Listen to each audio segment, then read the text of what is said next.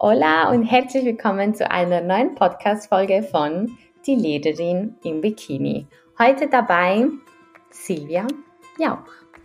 Wusstet ihr, dass wenn ihr euch verliebt, euer Körper das Glückshormon Dopamin ausschüttet und es durch das Hormon Oxytocin, also das Kuschelhormon, ersetzt wird, wenn ihr über die Verliebtseinphase rauskommt und den Menschen tiefer lieben lernt. Entschuldigung, ich höre mich wahnsinnig nasal an, ich bin auch erkältet, ähm, habe auch immer wieder irgendwelche Aussetzer, weil ich ähm, kaum atmen kann. Aber das ist nur beim Intro so, das habe ich nämlich danach aufgenommen. Die Folge wird dann ganz anders sein. Jedenfalls, ähm, ja, zurück zum eigentlichen Thema Liebeskummer. Darum geht es heute. Ihr habt es gehört, Dopamin und Oxytocin, zwei Hormone, die wir mit positiven Eigenschaften verbinden. Logisch. Wenn wir aber Liebeskummer haben, dann könnt ihr Dopamin und Oxytocin wohl vergessen, logischerweise. Denn da werden Stresshormone ausgeschüttet. Das ist etwas, was ich mit der Psychologin äh, Stefanie Karrer gelernt habe, beziehungsweise mit eines ihrer mega tollen Videos, die sie mit äh, Me, Myself and Why von SRF macht. Das habe ich euch in den Show Notes verlinkt. Ganz große Empfehlung.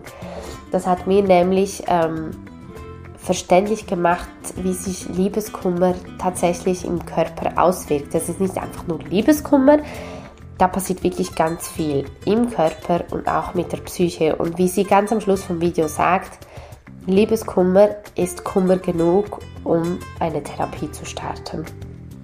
Ähm, heute rede ich aber nicht mit Stefanie Karrer, sondern mit Silvia Jauch. Silvia Jauch ist schon seit nunmehr als etwa zwei Jahren eine Freundin von mir, also ich kenne sie auch persönlich. Sie gehört mittlerweile zum Ü40 Club, ist Mama einer Tochter.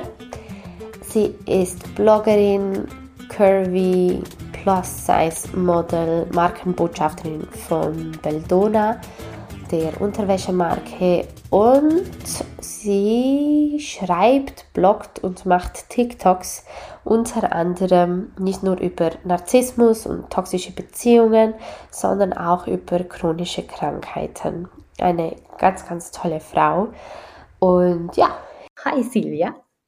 Hallo miteinander, es freut mich sehr, dass du mich eingeladen hast. Und nach den ersten technischen Schwierigkeiten klappt es nämlich. genau. Wir probieren heute, also ich probiere heute ein neues Programm aus, mal schauen, wie das kommt. Jedenfalls schön bist du mit an Bord, um über das Thema Liebeskummer zu sprechen. Silvia, du bist jetzt schon ein bisschen älter als ich und hast deshalb auch mehr Erfahrung, mehr Lebenserfahrung, mehr Weisheit, Lebensweisheit. Also wir, meine Tochter sagt uralt, also ich bin 40, ur, ein uraltes Mama-Ding, sagt sie. Aber ja, es hat auch Vorteile, wie du gesagt hast, man hat ein bisschen Erfahrung sammeln können, vor allem in den 30er. Hm. Sind spannende das steht mir alles davor. Ich werde jetzt 30. Du wirst 30? Mhm, also im Januar nächstes Jahr. Mhm. Ich finde die 30er die spannendsten. Echt? Weil ich finde, so zwischen 20 und 30 macht man Erfahrungen.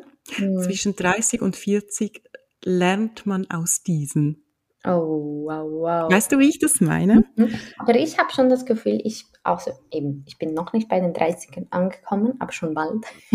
ich habe mhm. das Gefühl, ich lerne jetzt schon ähm, aus den, also aus den letzten ja. Jahren.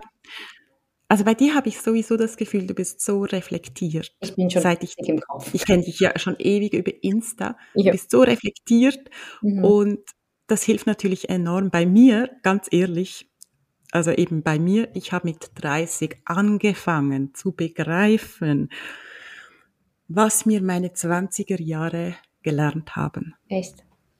Ja. Mhm. Aber gell, ich merke da auch den Generationsunterschied schon ein bisschen. Mhm.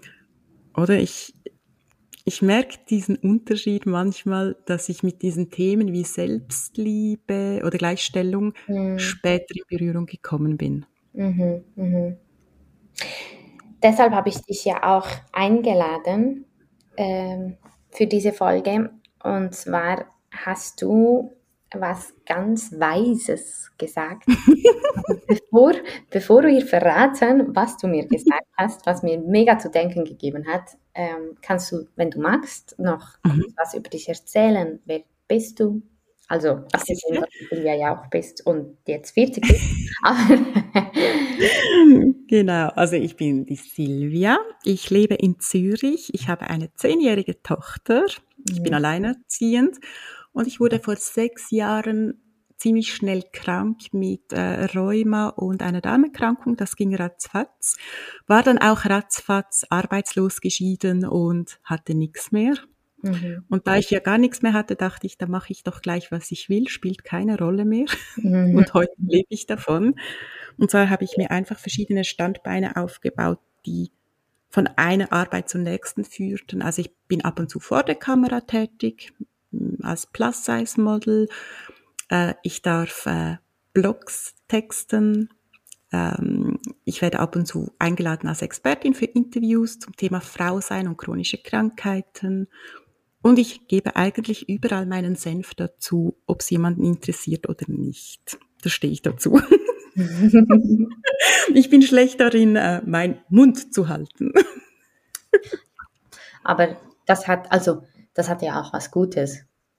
Wir brauchen Menschen, die ihren Mund nicht halten können. Also ich bin in, bei ganz vielen Themen ja auch so, aber nur, also bei ganz vielen, nein, bei einigen, bei denen ich mich aber sicher fühle in diesen Themen. Weißt du, wie mhm. ich meine? Also ich kann mhm. das überall, ja. wenn, wenn ich das Gefühl habe, ich weiß zu wenig oder irgendwie, ich bin halt auch mega, und das ist der Unterschied zwischen uns beiden, ich bin mega vorsichtig, weil ich so eine, wie sagt man dem, Overthinker bin. Also ich habe wie das Gefühl, ich möchte es allen recht machen. Ähm, mhm. Ich möchte ja niemanden irgendwie in den Gefühlen verletzen und dann, deshalb bin ja. ich eher mal lieber ruhig. Aber ich ähm, finde es mega stark, wenn ich andere sehe, die einfach kein Blatt vor den Mund nehmen. Das mache ich wirklich nur bei ganz wenigen Themen, beim Sexualstrafrecht zum Beispiel oder beim Thema genau.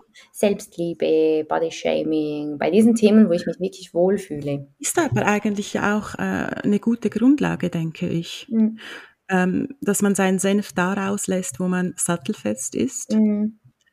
Ähm, ja, wenn ich bei diesen Themen. Würdest hm? du sagen, dass es mit dem Alter zu tun hat, dass man vielleicht wie so ähm, diese Vorsicht loslässt? Ja, ja. Oder?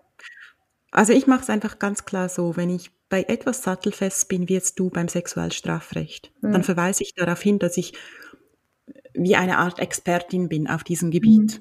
Mhm. Oder dass ich zum Beispiel bei Rheuma, da weiß ich, von was ich spreche. Mhm. Da kann ich wie offiziell sprechen. Wenn das aber nicht der Fall ist und ich mich über Beispielsweise momentan rege ich mich äh, dermaßen über Germany's Next Topmodel auf. Mhm. Und ich kenne mich aber da bei diesen Rechten nicht so gut auf. Dann sage ich immer, das ist meine persönliche Meinung mhm. als Mama, als Frau, als mhm. Zuschauerin. Mhm. Und dann differenziere ich das so und meistens ist es kein Problem für die Zuschauer. Mhm. Mhm. Und ich lasse mich dann auch sehr gerne korrigieren. Oder gewisse Follower wissen es wirklich besser. Und dann kann ich davon wieder profitieren und dazu lernen. Mhm. Schön. Ja, also ich kenne viele oder einige, die, die auch eben in meinem Alter sind oder auch jünger, die wirklich auch kein Blatt vor den Mund nehmen. Und jedes Mal denke ich so, wow. ich möchte diesen Mut auch haben. Aber auf der anderen Seite bin ich natürlich auch ähm, stolz darauf, dass ich so sensibel bin, dass ich halt ja mich um alle kümmere. Also, weißt du, ich meine. Ich, auch, ich kann dir da weisen Senf mitgeben. Also mhm. ich weiß nicht, ob er weise ist, aber meine Tochter findet ihn weise. Mhm. Und zwar, sie hat mal eine schöne Hose, einen neuen Schnitt ausprobiert. Mhm. Das jetzt gerade so Mode ist, oder weg von den Skinny Jeans. Und dann hatte sie Angst, diese anzuziehen für die Schule. Mhm. Und dann sagte ich, schau mal, egal welchen Weg du gehst, den zurückhaltenden oder den offensiven, Du hast immer deine Fans und du hast immer die, die dich nicht mögen. Voll. Jetzt beim einen Weg sind halt die einen deine Fans, beim anderen Weg hast du die andere Gruppe als deine Fans. Aber mhm. schlussendlich macht es keinen Unterschied, weil du hast einfach immer Befürworter und Gegner. Also kannst du von Anfang an eigentlich den Weg gehen, den du willst, weil im Endeffekt hast du das gleiche Resultat. so, es ist wirklich so. Und es ändert nichts, oder? Du hast immer Leute, die dich äh, kritisieren. Ja, es ist so, nicht mögen. Und du, du musst auch nicht von allen gemocht werden. Absolut. eine Absolut. utopische Vorstellung. Ich hatte jahrelang damit zu kämpfen. Ähm, ja, weil ich everybody's Darling sein wollte. Und ich hatte Mühe damit, als ich das erste Mal durch die Medienwelt gezogen wurde, äh, hatte ich wahnsinnig Mühe mit dem Gedanken oder mit der Tatsache, dass ich eben nicht everybody's Darling bin. Ich ja, kann ich sehr gut verstehen. Ich bin ja. so lieb und ich will keiner Pflege was zu Leide tun. Warum mögen mich nicht alle? Also es ist wie so. Ja. Und dann muss ich wirklich auf die harte Tour lernen, nicht alle müssen dich mögen. Nein, aber es ist eine schwierige Lektion. Gerade für uns Frauen, denke ich. Mhm. Wir werden ja auch ein bisschen, also meine Generation wurde definitiv noch ein bisschen so erzogen. Mhm. Es wäre ideal, wärst du everybody's darling. Ich war es von klein auf nie. Mhm habe es auch zu spüren bekommen. Mhm. Aber ich denke, schlussendlich ist es ein sehr gesunder Weg, wenn man eben nicht überall beliebt ist. Voll. Weil es heißt ja, man steht zu sich selbst. Es ist so. Und das ist das Wichtigste. Es ist ein Bekenntnis. Mhm. Es ist das Wichtigste. Man sagt, hey, jeder ist anders. Jeder ist anders. jeder ist anders. ja, genau. Alle einzigartig. Und auch ich bin gut so, wie ich bin und nicht jeder Absolut. Mögen. Das ist so. Aber heute sind wir ja zusammengekommen, um eben über ein bisschen weit über Liebeskummer zu reden. Und genau. was du mir eben gesagt hast, was ich vorhin ja noch nicht verraten wollte, ist so in der Art, ich weiß deine ganz genaue Wortwahl ja nicht mehr, mhm.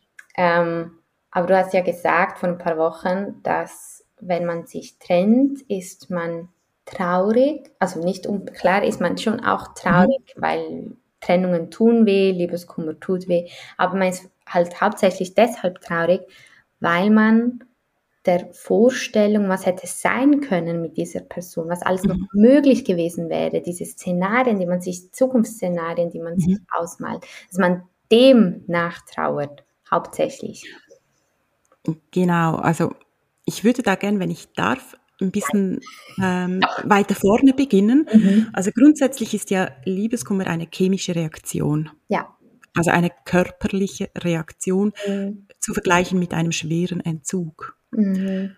Also als erstes heißt es, Liebeskummer muss man komplett ernst nehmen. Das zweite, was da ganz gemein mit reinspielt, Liebeskummer ist bekannt dafür, dass er nicht unbedingt unterstützend wirkt beim pragmatisch sein und realistisch sein, oder? Mhm. Sondern man beschönigt Dinge, man verdrängt Dinge oder man redet sich manchmal auch gerne etwas ein, das vielleicht gar nicht der Fall ist. Mhm. Also es ist eigentlich eine Zeit, wo man ein bisschen wie unter Drogen steht, aber gleichzeitig auch immer wieder einen Entzug durchmachen muss. Mhm. Und Verrückt. deshalb Sorry, was meinst du? Verwirrend. Ja, extrem. Diese Ambivalenz. es ist richtig schlimm und vor allem ist mir aufgefallen, äh, Frauen, die in jungen Jahren irgendwann mal den ersten Liebeskummer durchmachen oder vielleicht auch ein bisschen später, das ist teils richtig gefährlich. Das wird total unterschätzt. Mhm. Weil ein Liebeskummer wenn man den schon ein oder zweimal hatte, weiß man ein bisschen, was da passiert und dass es wieder vorbeigeht. Mhm. Aber beim ersten richtigen Liebeskummer äh, kommt man schon, wenn es ein heftiger Liebeskummer ist, sehr an seine Grenzen. Sehr, sehr, sehr. Und das kann natürlich auch ganz gefährliche, eine gefährliche Dynamik mit sich bringen. Zum Beispiel mhm. Job. Mhm. Oder dass man im Job nicht mehr präsent ist oder dass man zu Suchtmitteln greift. Mhm. Und ich bekomme lustigerweise häufig Messages wegen Liebeskummer und da ist mir das so eingefallen, eben diese weisen Worte. Mhm. Dass man halt schlussendlich, wenn man sich trennt, einen Schmerz verspürt, mhm. der aber vor allem damit zusammenhängt, dass man diese Hoffnung, die man in dieses, ich sage jetzt mal, Projekt gesteckt hat, mhm. dass die dass die äh, für nichts war sozusagen. Mhm. Und das tut weh. Du das tut extrem weh. Was ganz Wichtiges an, ähm, also mehrere Sachen, aber du sagst Hoffnung und Projekt. Ich denke auch, gerade wenn man äh, eine längere Beziehung beendet, ist es halt auch Zeit, die man da investiert hat, mhm. Energie, mhm. Ressourcen. Mhm. Vielleicht auch, wenn man zusammen durch Krisen gegangen ist, denkt man so, mhm. wow, was das jetzt alles für nichts? Wir haben doch so daran gearbeitet und beide so viel Energie da reingesteckt. Mhm. Ähm, und man sagt ja halt auch, Zeit ist wie auch so quasi Geld. Also wir leben in einer kapitalistischen ja, Gesellschaft, so. oder? Ist bei uns so. Und es ist so, und dann denkst du so, hey, ich hätte mit dieser Zeit, mit dieser Energie, mit diesen Ressourcen einfach viel mehr machen können. Absolut. Also deshalb sage ich immer, das hört sich jetzt ein bisschen hart an, mhm. aber ein Liebeskummer oder eine Beziehung, wo man spürt, dass es eben Richtung Trennung geht, Richtung Liebeskummer, mhm. die nimmt einem ja dann ganz viel weg. Mhm. Zum Beispiel, man hat Kinder man ist nicht mehr so geduldig mit den Kindern oder vielleicht gereizter oder hat weniger Zeit für das mhm. Kind da zu sein, weil man psychisch belastet ist mhm. oder eben beim Job. Und diese Dinge sind häufig das, was man dann im Nachhinein bereut. War das oder Dass das man, so? Ja, sehr. Mhm. Also gehen wir, ich mache es jetzt mal pragmatisch. Man ist in einer Beziehung und ab einem gewissen Zeitpunkt weiß man ja, okay, das wird wahrscheinlich nichts werden. Mhm. Und das tut weh.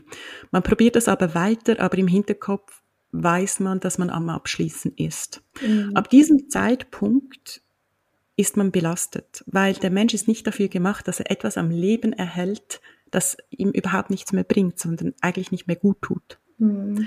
Also ist man belastet, ob man möchte oder nicht. Und da gehen einige Dinge durch die Lappen. Also bei mir waren es Jobs, mhm. die nicht zustande kamen, weil ich unkonzentriert war. Bei mir war es, dass mein äh, Kind jetzt im Nachhinein betrachtet für mich eine kurze Zeit lang weniger Priorität hatte. Mhm. Also verstehst du, wenn wir am Spielen waren oder was taten, war ich nur mit der Hälfte vom Kopf bei der Sache. Mhm. Und das sind Dinge, denke ich, die bereut man mhm. später. Kann man aber schlecht verhindern, weil die gehören ja auch ein bisschen zum Prozess dazu. Wichtig, wichtig, was du sagst. Also, dass sich jetzt niemand irgendwie schlecht fühlen muss. Genau. Deswegen, es gehört halt einfach auch dazu. Und deshalb ist es auch wichtig, das so früh wie möglich einzusehen. Das finde ich ganz einen wichtigen Punkt. Man kennt doch diese On-Off-Beziehungen. Mhm. Das finde ich so die schlimmstmögliche Situation, weil ich habe noch nie jemanden gehört, der eine längere Zeit eine On-Off-Beziehung hatte, dass er später gesagt hat, das war eine gute Zeit. Die hat mir viel gebracht. Mhm. Oder schlussendlich sagen dann alle, es wäre besser gewesen, das Pflaster abzureißen. Mhm. Und deshalb denke ich im Zweifelsfall, wenn man sich überlegt, eine Beziehung zu beenden, hat man im Prinzip schon die Antwort. Weil in einer Beziehung, wo es einem selbst gut geht und dem Partner auch, käme man nicht auf diese Gedanken. Mhm. Also für mich ist das jetzt mit meinen 40 Jahren so das Warnsignal. Bin ich in einer Beziehung, kommen diese Gedanken, weiß ich, okay, eigentlich hat sich da was eingeschlichen, das zur Tatsache werden wird. Mhm. Absolut. Absolut. Und deshalb habe ich dich ja auch eingeladen, weil du eben mehr Lebenserfahrung hast. Jetzt äh, hört ihr meinen Geschirrspüler kurz pfeifen. Ich entschuldige mich schon mal. Alles, Alles gut. Ich bin halt auch Hausfrau unter anderem. Ähm, ja, ich habe ein bisschen Lebenserfahrung, weil ich habe mich auch ganz, ganz stark mit Liebeskummer, mit diesem Thema an und für sich auseinandergesetzt, weil mhm. es mir so mega wichtig war. Weil Liebeskummer, wie gesagt, unterschätzt wird. Mhm. Massiv unterschätzt. Mhm. Also beispielsweise auch von Arbeitgebern. Ja ich persönlich finde, wenn man einen starken Liebeskummer hat, lohnt es sich, sich zu überlegen, ob man sich krank schreiben lassen möchte, beispielsweise. Mhm. Weil im Liebeskummer fällt man oft nicht die besten Entscheidungen. Mhm. Liebeskummer ist ein schlechter Ratgeber. Und das wäre der zweite Punkt. Wenn man Liebeskummer hat, immer daran denken, man hat jetzt wie eine Pille genommen, die einem nicht gut tut. Mhm. Also wenn du jetzt an einer Party bist und du hast etwas konsumiert und bist auf einem schlechten Trip, dann würdest du ja auch nicht deine Steuern ausfüllen mhm. oder ein Vorstellungsgespräch machen. Mhm. Und ich wende diese diesen Vergleich beim Liebeskummer an. Aber würdest du nicht sagen, auf der anderen Seite kann Arbeit, also jetzt eine Steuererklärung vielleicht nicht unbedingt, vielleicht Ablenkung sein, wenn man eben Liebeskummer hat oder wenn es einfach nicht gut geht? Doch, definitiv. Aber ich denke, es gibt da so verschiedene Phasen. Also, mhm. ich spreche jetzt von einem heftigen Liebeskummer, mhm. nicht von einem, den man locker überstehen kann. Gibt's ja auch. Mhm. Aber beim heftigen Liebeskummer gibt es ganz sicher Tage, da kann man sich nicht mal mehr konzentrieren. Mhm. Und ich finde, das sollte man akzeptieren. Mhm. Wie du sagst, es ist auch eine chemische Reaktion ähm, ja. im Körper, im Kopf. Und da möchte ich auf ein mega gutes Video verweisen ähm, von, oh, wie heißt dieser Account auf Instagram. Ich werde es auf jeden Fall in den Show Notes verlinken. Me, mhm. Myself and Why von SRF, glaube ich. Ah, echt? Mhm. Okay. Mhm. Ähm, da gibt's, da kommen immer wieder so gute Sachen, Videos, äh, wo, wo alltägliche Phänomene mega gut beschrieben und erklärt werden, unter anderem auch Liebeskummer, was passiert da im Kopf, was passiert da im Körper. Ich werde es auf jeden ja. Fall verlinken, ihr findet es dann alle in den Show Notes. Ich werde es dir dann auch noch schicken. Wurde mir auch mal zugeschickt und finde ich wirklich ein klasse Video. Man darf eben nicht vergessen, dass Liebeskummer nicht einfach Liebeskummer ist, sondern eben, es passiert da was im Körper.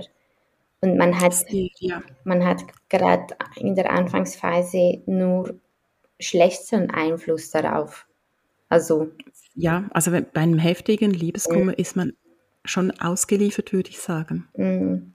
Mhm. Also diese chemischen Reaktionen ist man größtenteils ausgeliefert. Mhm. Ich meine, das führt ja bis zu Schlafstörungen mhm. oder Panikattacken, Depressionen. Mhm. Eben wie gesagt, das ist nicht zu spaßen, aber ich habe so für mich so eine Theorie entwickelt und angewandt, die mir wirklich extrem geholfen hat. Und das ist beispielsweise, wenn du in so einer akuten Phase bist mhm.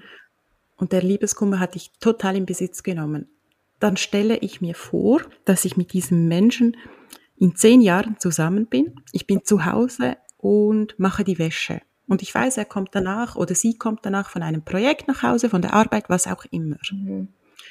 Ich stelle mir das vor. Und ich stelle mir das vor mit meinen Gefühlen dabei. Mhm.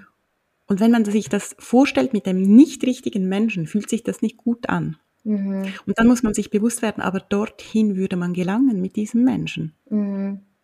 Also diese Szenerie steht für die Zukunft. Mhm. Und es ist so wichtig, dass man mit einem Menschen zusammen ist, wo man sich in den nächsten zehn Jahren wundervolle Momente vorstellen kann. Ja. Dass man sich freut, dass der nach Hause kommt. Mhm. Dass man sich aufs Wochenende freut. Mhm. All diese Dinge und nicht Angst hat, gemeinsam Zeit zu verbringen. Mhm. Also stelle ich mir das immer so ganz simpel vor. Wie ist es, wenn ich in zehn Jahren auf diesen Menschen warten würde zu Hause, mhm. damit wir zusammen essen können oder was auch immer? Voll. Und das beantwortet doch schon mal eine ganz große Frage. Ist dieser Mensch dieser Mensch, der mich glücklich macht? Mhm. Und dann muss man sich ja meistens eingestehen, nein, ist er nicht. Mhm. Ganz schöne Gedanken. Also was mir jetzt spontan in den Sinn gekommen ist, ähm, ich, wir haben ja beide eine Tochter. Ja. Wir haben eine Töchter so. Und ich denke mir halt einfach immer, was wünsche ich mir für meine Tochter? Ja, genau, ja. In egal welcher Lebenslage, egal um, um welches Thema es sich handelt, wenn ich zum Beispiel äh, eine sehr starke oder erstarkte innere Stimme habe, die plötzlich mehr kritisch ist. Also weißt ja. du, dass ich mm, mit mir irgendwie, wie soll ich sagen, hart zu mir bin. Und ja, ich maßregle innerlich wegen irgendeinem Fehler oder irgendwas, was ich nicht gut gemacht habe. Dann denke ich sofort, wirklich sofort so, stopp, so würdest du nie mit deiner Tochter reden. Absolut, ja. Und das Gleiche ist, ähm, Dinge, die ich in Beziehungen schon akzeptiert habe, die nicht okay sind, ähm, wo ich so denke, boah, das würde ich mir für eine Reha zum Beispiel nie wünschen. Nie wünschen, ja. Und ich, Übrigens, das ist auch so eine große Hilfe.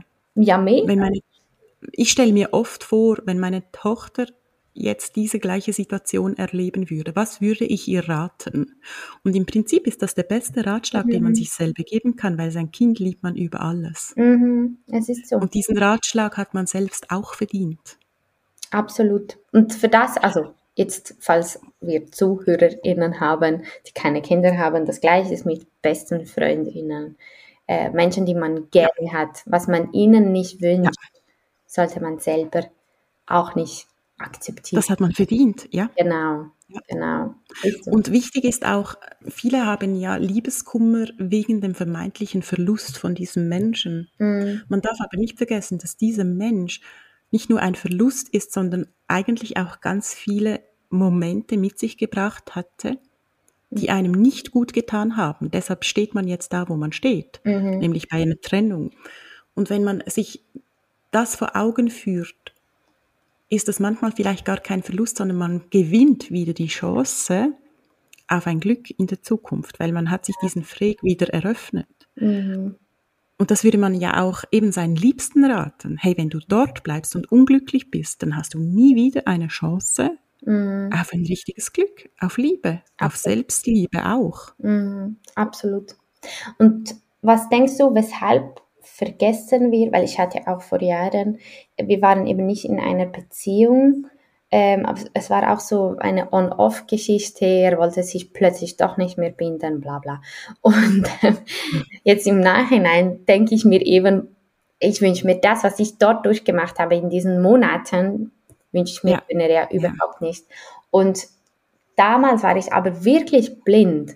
Also ich habe ich hab meinen liebsten Menschen im Umfeld von dieser Person erzählt und was ich mit dieser Person erlebt habe. Und da haben alle gesagt, Morina, geh ganz weit weg, diese ja, ja, Person ja. tut dir nicht gut. Und ich habe diese Person immer entschuldigt und in Schutz genommen, ja, aber hat gerade eine schwierige Phase oder hat eine schwierige Kindheit. Und ja. ich habe diese Fehltritte von dieser Person halt wirklich immer versucht, irgendwie zu entschuldigen ich habe innerlich schon gewusst, dass irgendwas stimmt nicht, es ist, es ist nicht okay. Aber ich war damals auch in einer sehr vulnerablen Zeit. Es ging mir, ich war nicht so bei mir, deshalb habe ich das auch ja. machen lassen. Was denkst du, gut, jetzt habe ich meine Frage einen Teil ein Stück weit selber beantwortet. Ich war nicht bei mir, aber was denkst du, weshalb wir auch im Nachhinein kurz darauf, wenn wir Liebeskummer haben, vergessen, was alles schlecht war? Und uns nur die Um diese Frage zu beantworten, müsste ich jetzt ganz persönlich werden, wenn das okay ist. Mhm. Du sagst einfach Stopp, gell, ich möchte auf niemanden verletzen Fall. oder so.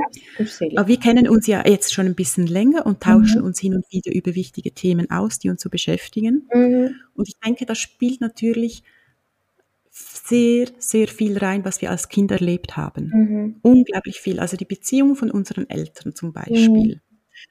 Wie haben wir unsere Eltern beobachtet, gerade wenn es um Trennungen ging. Mhm. Beispielsweise meine Eltern haben sich, also meine Mutter versuchte sich etwa insgesamt siebenmal zu trennen und ist dann zurückgegangen. Siebenmal. Mhm. Aber ganz, weißt du, sehr unter Druck mhm. ging sie zurück, nicht glücklich. Mhm.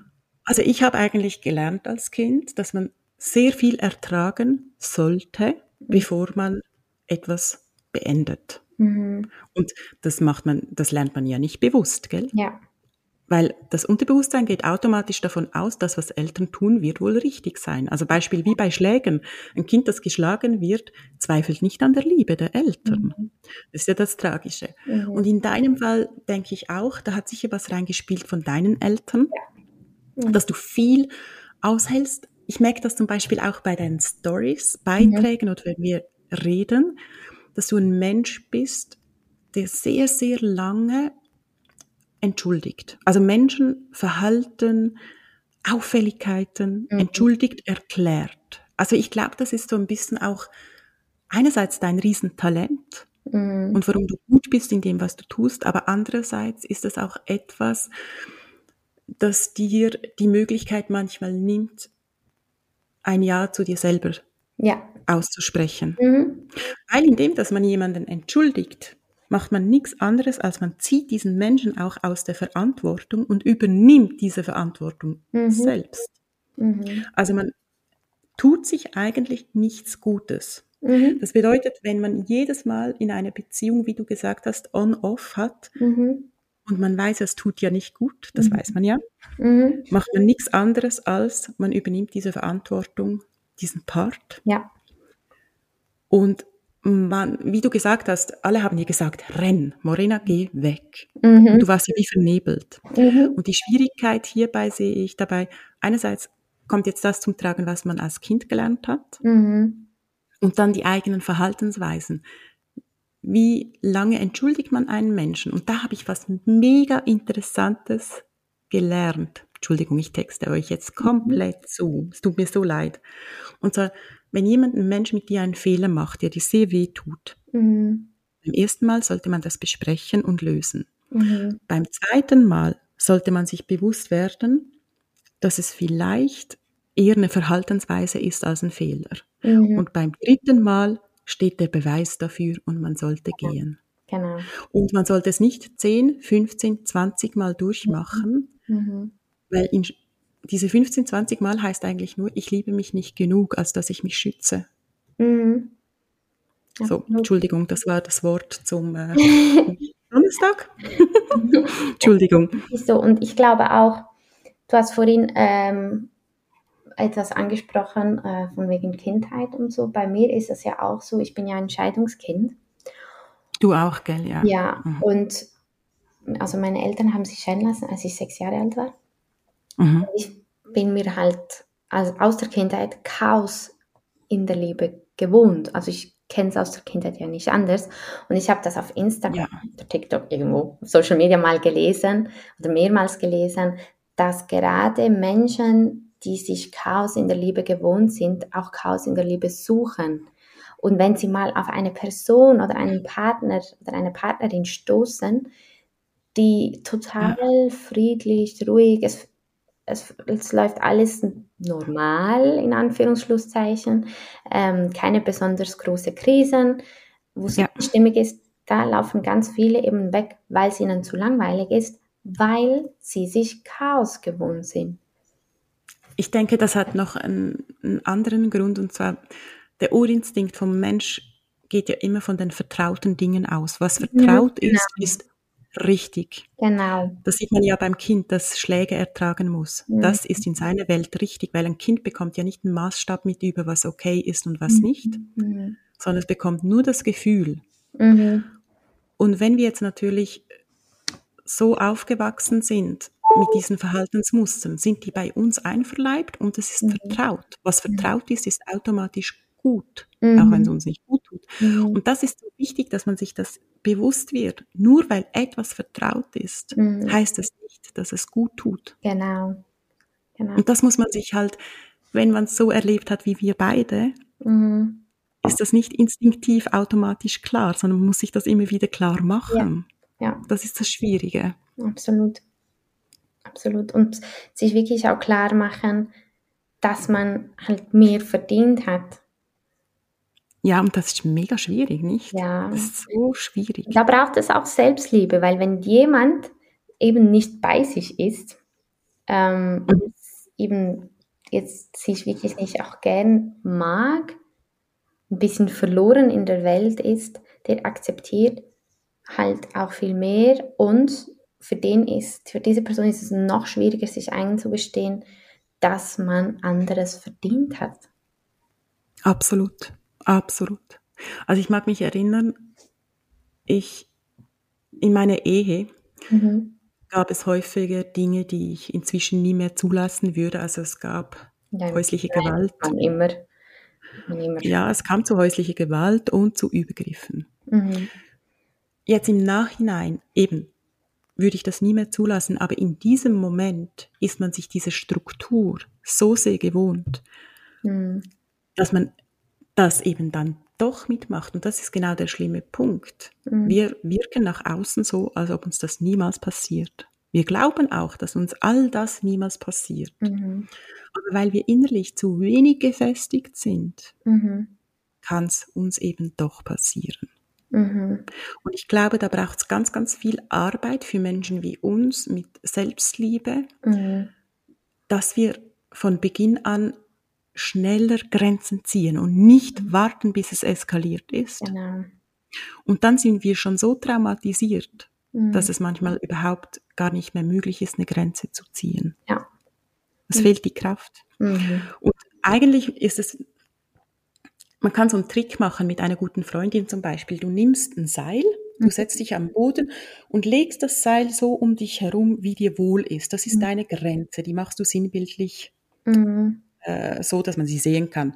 Und jemand soll schnell auf dich zulaufen und wenn dir dir zu nahe kommt, sagst du Stopp. Ja. Und bei Menschen wie bei uns ist es mhm. oftmals so, dass dieser Mensch schon längst in diesem Kreis von diesem Seil mhm. drin steht, mhm. bevor man Stopp sagt. Mhm.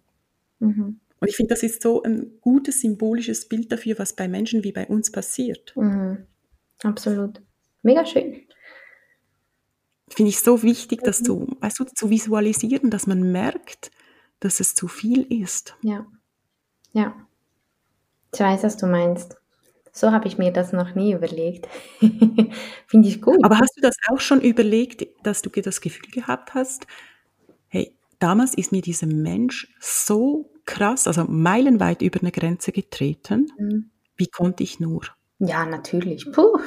Also das auch. auch schon in Freundschaften.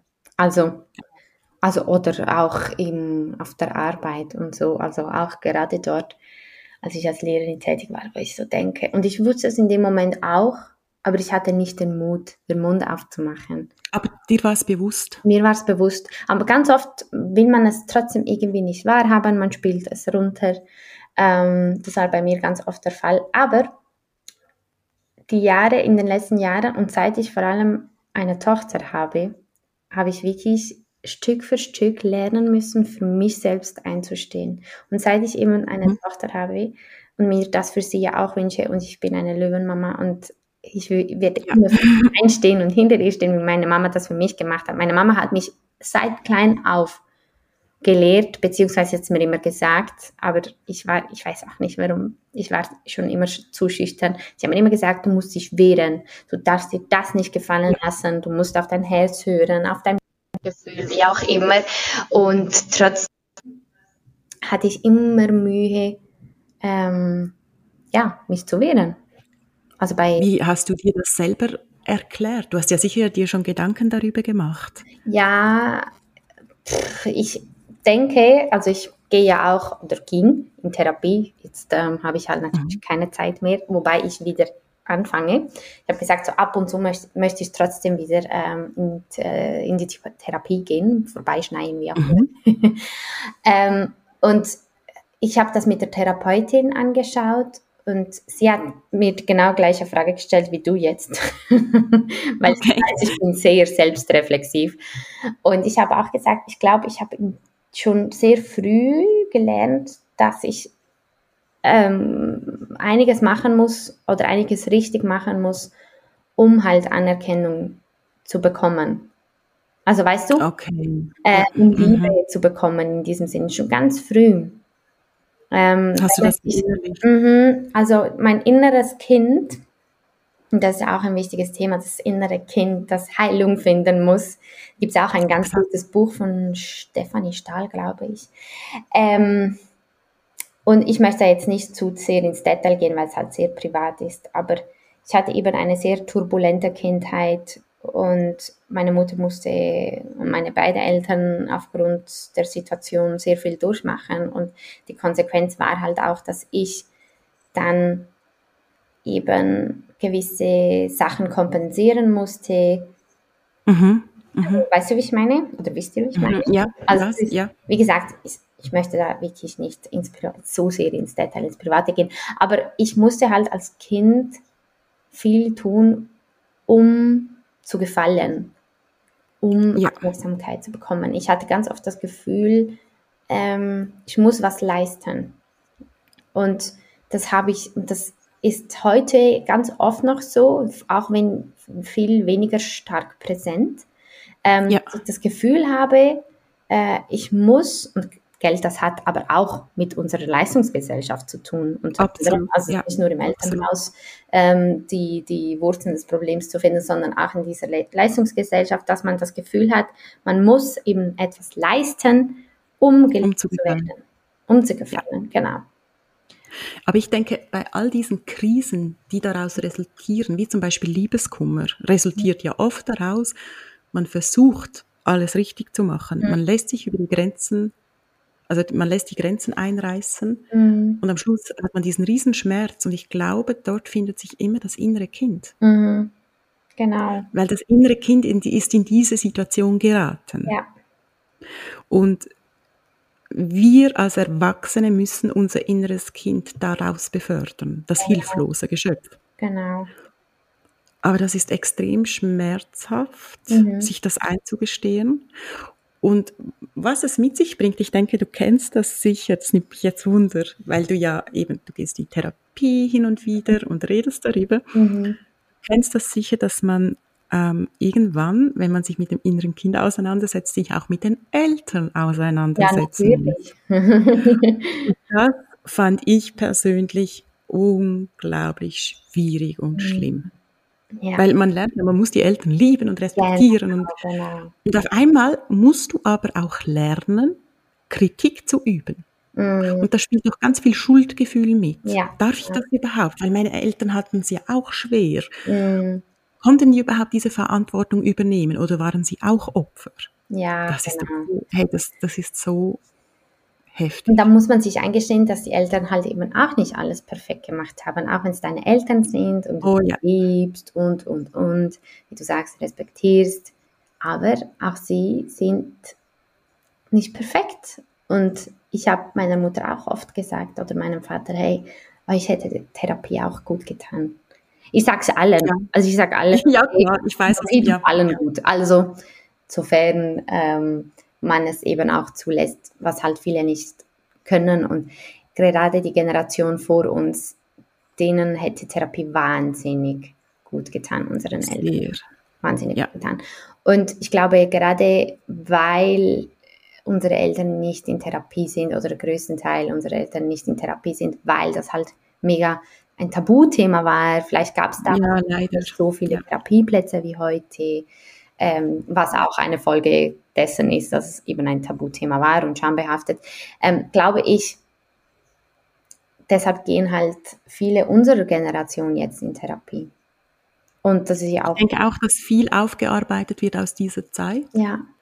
Man darf ja nicht vergessen, unsere Eltern wurden größtenteils noch so erzogen, wie ähm, die Erziehung während des Zweiten Weltkriegs. Ja. Wie heißt diese Frau, die das Buch geschrieben ja, hat? Ich, ich mag sie gar nicht.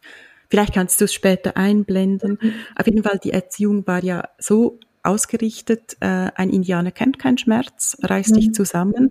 Zu viel verwöhnen, zu viel Liebe geben, da werden die Kinder zu Dämonen, mhm. blöd gesagt. Also die benutzen dich, nützen dich aus und Liebe ist gefährlich sozusagen. Mhm, mh. Verwöhnen ist gefährlich. Und unsere Eltern haben das teilweise doch stark erlebt. Mhm. Also meine Eltern wurden so erzogen. Ja. Mhm. Ich glaube, das hat sich stark wiederum auf unsere Generation ausgewirkt, weil sie waren in diesem Konflikt. Mhm. Ja, da, da, da wird ganz viel von Generation zu Generation weitergegeben und du bist ja auch ähm, TikTokerin. Ja. und viel auf TikTok unterwegs. Und ich ähm, seit ein paar Monaten auch immer wieder viel auf TikTok. Und der Algorithmus spielt mir mega viel von solchen Themen äh, auf TikTok. Ähm, und zwar Generationentrauma, inneres Kind, Heilung, äh, ja. Liebe, Beziehungen, toxische Beziehungen, all das, aber auch so Mami- und Baby-Content natürlich, spielt mir auch der Algorithmus ab. Und da habe ich wirklich ganz viel lernen können. Also TikTok ist wirklich nicht mhm. nur doof, wie so viele denken. Nein, es gibt wundervolle Accounts, absolut. Mega. Ja. Mhm. Und also ja. mein Algorithmus ist echt cool. Ich mag TikTok, was mir da abgespielt. Auch. Ja. Und da habe ich auch schon oft eben gelesen, dass ganz viele dabei sind, das Generational Trauma zu durchbrechen. Also, und ja. ich glaube, wir sind auch die Generation, die das eben macht, das Generationentrauma. Ich habe auch so das Gefühl, gell? Wir sind so die erste Generation. Ja. Mhm. Du hast mir doch mal was erzählt, und zwar deine Tochter ließ sich nicht beruhigen von anderen Menschen, sondern ja. nur von dir. Und das wurde so kritisch äh, erwähnt. Mhm. Ich kenne das übrigens auch. So, deine Tochter sollte sich auch von anderen Menschen beruhigen lassen. Das ist mhm. nicht gut. Mhm. Von wo kommt das? Eigentlich spricht man dem Kind sein Gefühl ab, zu entscheiden, was ihm gut tut. Mhm. Es möchte jetzt das Gefühl von Mama bekommen, beschützt zu mhm. werden, aber eigentlich sprechen wir ihm das ab. Ich denke, da spürt man doch noch diesen Konflikt. Das kennst du sicher, die Schwiegereltern oder irgendwer sagt, ja, er verwöhnt das Kind nicht so sehr. Mhm. Mhm. Und wir sind doch ganz anders. Ja, absolut. Wir sagen uns, man kann nicht so sehr lieben. Ja. Mhm, und ich glaube, da passiert jetzt ganz, ganz viel. Und es wird uns auch im Hinblick auf Beziehungen sehr durchrütteln. Eben auch, ich denke auch, diesen, diese Erkenntnisse führen oft zu Trennungen. Mhm. Mhm. Weil man merkt, dass man diese Muster mit in die Beziehung genommen hat. Und wenn man das alles für sich irgendwann klärt, merkt man, dass die Beziehung dem neuen Muster nicht entspricht, das man gerne leben möchte. Absolut. Und das führt dann halt auch wieder zu Liebeskummer, aber deutlich weniger schmerzhaft, habe ich mhm. die Erfahrung gemacht. Mhm. Mhm. Und was du auch, ähm, etwas, was du ganz toll vor auch ein paar Wochen mal gesagt hast, ist, dass gerade wir Frauen und auch Mädchen halt schon früh mitbekommen, beziehungsweise werden so oder wurden so sozialisiert, dass wir das Gefühl haben, wir brauchen einen Partner oder jetzt ja. auch eine Partnerin, ähm, um vollständig zu sein. Also um komplett ja. zu sein, um erfüllt zu leben. Ja. Oder auch Kinder. Das ist auch so etwas. Sind wir mal ehrlich, ähm, wenn du als Frau kinderlos bist in den besten Jahren, mhm. kinderlos und mannlos, mhm. gibt es doch immer Fragezeichen. Ja, von der, oder? Mhm. Von der Gesellschaft. Mhm. Wir sind noch nicht, wir sind auf einem guten Weg, aber noch nicht da angekommen, dass, ja. dass Frauen ohne Kinder einfach keine Fragen gestellt bekommen zum Kinderwunsch.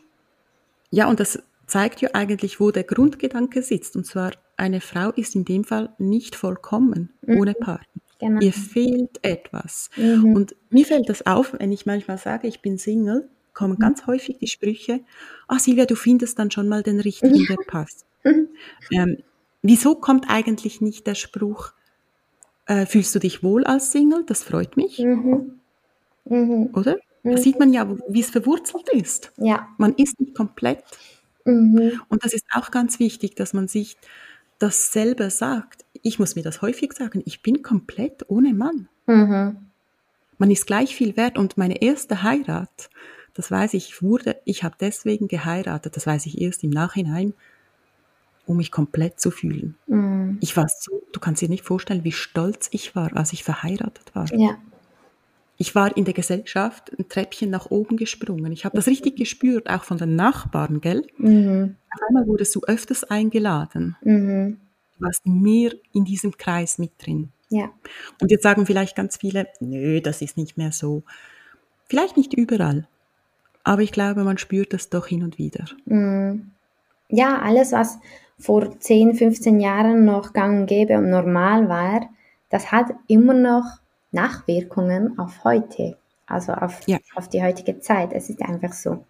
Vielleicht ist es nicht mehr so stark präsent und gewisse äh, Phänomene treten nicht mehr so häufig auf, gewisse Fragen werden nicht mehr so häufig gestellt, wie zum Beispiel zum Kinderwunsch, aber es ist immer noch da. Ja, und das wird sogar von der Politik unterstützt. Also als alleinerziehende Mutter bist du ja benachteiligt, wenn es mhm. zum Beispiel um die Altersvorsorge geht. Mhm.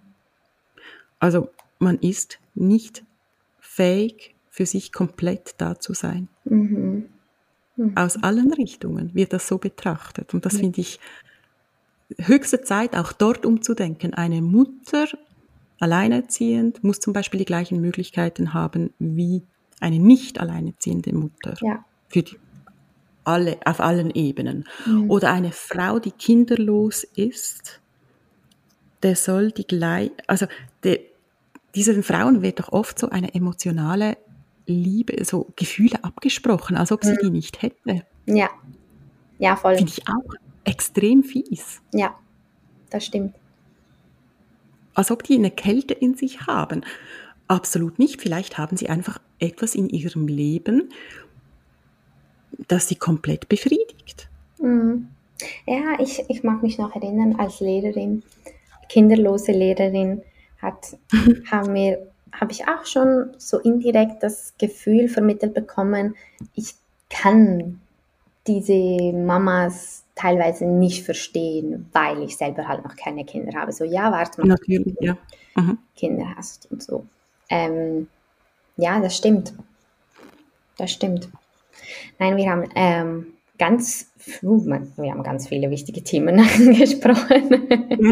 Wir sind querbeet einmal durchs genau. Dasein Wir haben ganz, ganz vieles angesprochen, was äh, unbedingt auch angesprochen werden muss und also Sichtbarkeit und Präsenz bekommen muss. Und dafür bin ich dir sehr dankbar, denn eben, wie gesagt, du bist zehn Jahre älter und ich habe hab früher, ich habe das, ich weiß nicht, wie es dir gegangen ist, aber ich habe das früher gehasst, wenn man mir als Jugendliche gesagt hat, du hast doch keine Ahnung von Ja, Leben, oh Gott, das war so ja. Ich bin erwachsen und ich bin weise und so. Deshalb oh, da ist man am liebsten ausgerastet, gell? Genau. Mhm. Äh, du hast doch keine ja. Ahnung, meine Gefühle sind auch valide. und das ist ja, genau. so. Es ist so. Früher, genau auch beim Thema Liebeskummer hat man mir früher auch gerne mal gesagt, ach, du bist doch noch so jung, das ist doch gar nichts. Und das ja, ja, es wurde so abgesprochen, ja. Und ich finde es mega wichtig, dass man, egal wie alt man ist, dass man die Gefühle validiert bekommt, die man hat, weil man, die haben ja. alle eine Daseinsberechtigung und man bildet sich nicht einfach irgendwas ein. Deshalb ähm, habe ich am Anfang so ein bisschen proaktiv gesagt, du bist ja ein bisschen älter und ein bisschen weiter, ein bisschen mit Lebenserfahrung, was aber nicht automatisch heißt, dass, ähm, wie soll ich sagen, dass deine Gefühle berechtigter sind oder stärker gewichtet werden oder dein Know-how oder so. Denn in jeder Lebenslage darf man alles und in jedem Lebensalter alles fühlen. Ich mache es eigentlich immer so, wenn meine Tochter so etwas fragt, sage ich, schau, du wirst es vielleicht anders erleben mhm. als ich. Mhm. Bei mir war das so und so, für mhm. mich war es so und so. Und ein Teil kann sie sich ja vielleicht davon nehmen mhm. und gut gebrauchen. Mhm. Aber ich möchte ihr auch immer zeigen, geh deinen eigenen Weg. Ja. Aber bedien dich bei meinen Erfahrungen. Wenn dir das hilft, ja, dann gerne. Mhm. Weil das ist ja auch schön. Man, man lebt ja auch von den Erfahrungen von den Mitmenschen. Ja. Aber die sollen nicht belehrend sein. Mhm. Die sollen als Stütze dienen, wenn man sie möchte. Mhm. Mhm. Absolut dann sind sie liebevoll irgendwie, in meinen Augen. Ja, ja vor allem deine Tochter wächst unter anderen Bedingungen, also nicht ja. komplett anderen. Teilweise sind gewisse Überschneidungen da, aber grundsätzlich denke ich, lebt sie oder wächst sie unter anderen Bedingungen auf, unter denen du aufgewachsen bist. Absolut. Ja. Das ist wirklich ähm, etwas, was Gott sei Dank so ist, dass, dass die Gesellschaft im Wandel ist und dass eben Generation für Generation Wissen und dank den Erfahrungen mitgegeben werden kann. Was dann die nächste Generation damit macht, ist dann das andere. Ja, der Wandel ist riesig. Also als ich noch in die Lehre ging, wenn ein Chef uns auf den Arsch geklopft hat, hieß mhm. es, das ist nun mal halt einfach so, der meint das nicht so. Mhm. Heute ist das Übergriff, ein Übergriff. Und das finde ich gut, dass man das auch weitergeben kann, dass man aufzeigen kann, hey, diese Entwicklung ist passiert, aber eben schlussendlich darf man das nicht kleinreden, was die das Gegenüber fühlt, das vielleicht diese Erfahrung nicht machen musste. Mhm. Mhm. Die stehen auch wieder vor Hürden, die sie zu meistern haben, wie wir damals. Mhm. Ja. Ich weiß nicht, wie es dir geht, aber ich finde es mega spannend, dem ganzen Wandel, also dabei zu sein, aber halt auch von einer gewissen Distanz beobachten zu können einfach wie viele Tabus gebrochen werden, wie viele Themen auf den Tisch gehauen werden, wie viele Menschen jetzt eben äh, Traumata, Generationstraumata ähm, durchbrechen. Ich finde ja. so cool. Es ist eine extrem spannende Zeit, und definitiv. Allem, und vor allem auch Social Media.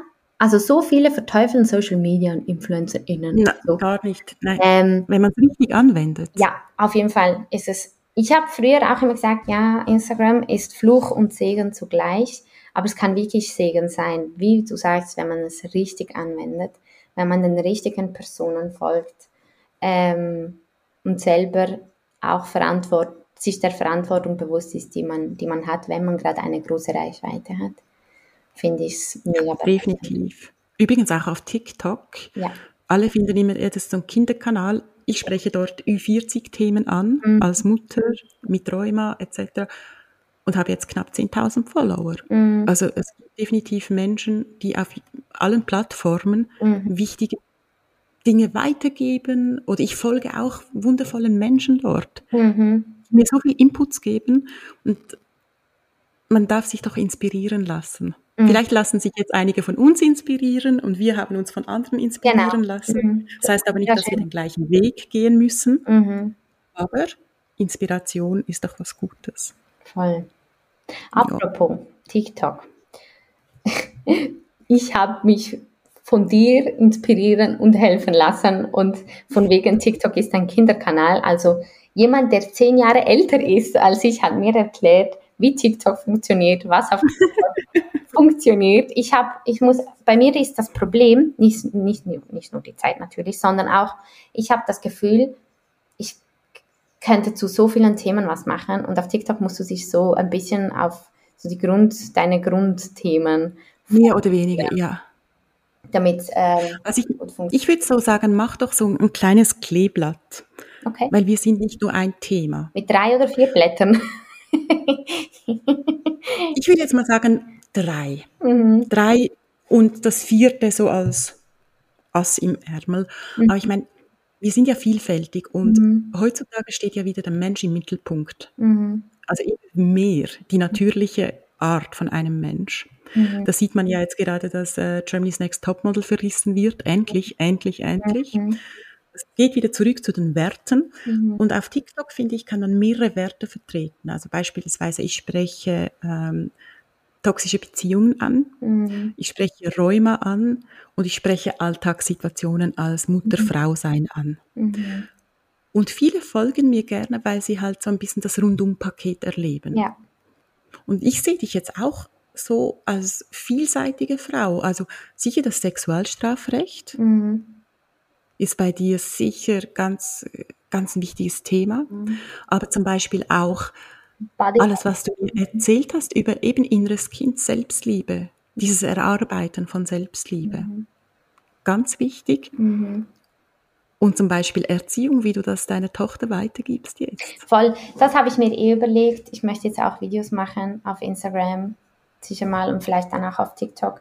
Sachen, die ich früher, für die ich mich geschämt habe zum Beispiel oder Dinge, die ich erlebt habe, die ich mir für meine Tochter anders wünsche. Das habe ich mir. Mach sie vor allem für TikTok. Vor allem für TikTok. ja. Weil das mit Hab Insta ist. 500 ja. Follower oder so. FollowerInnen. ja, aber Insta, ich denke, die Videos auf TikToks werden dann schon. Ja, das hast du vor ein paar Monaten auch gesagt, dass TikTok dann das ja. neue Insta ist und Insta dann quasi ablösen wird. Denke ich auch. Aber mach unbedingt solche Videos. Und ich, wie gesagt, es ist ja nicht belehrend. Man kann sich bei dir Inspiration holen, mhm. wenn man möchte, mhm. muss aber nicht. Mhm. Und das ist doch so was Schönes, dass man die Möglichkeit heutzutage hat, auf den sozialen Medien sich so einfach und unkompliziert inspirieren zu lassen. Mhm.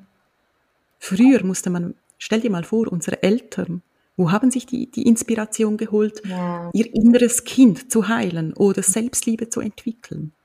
Ja, voll. Es gab die Brigitte beim Kiosk mit der Ananas-Diät. genau. Die sehr mies. Viel zum Thema Selbstliebe. Genau.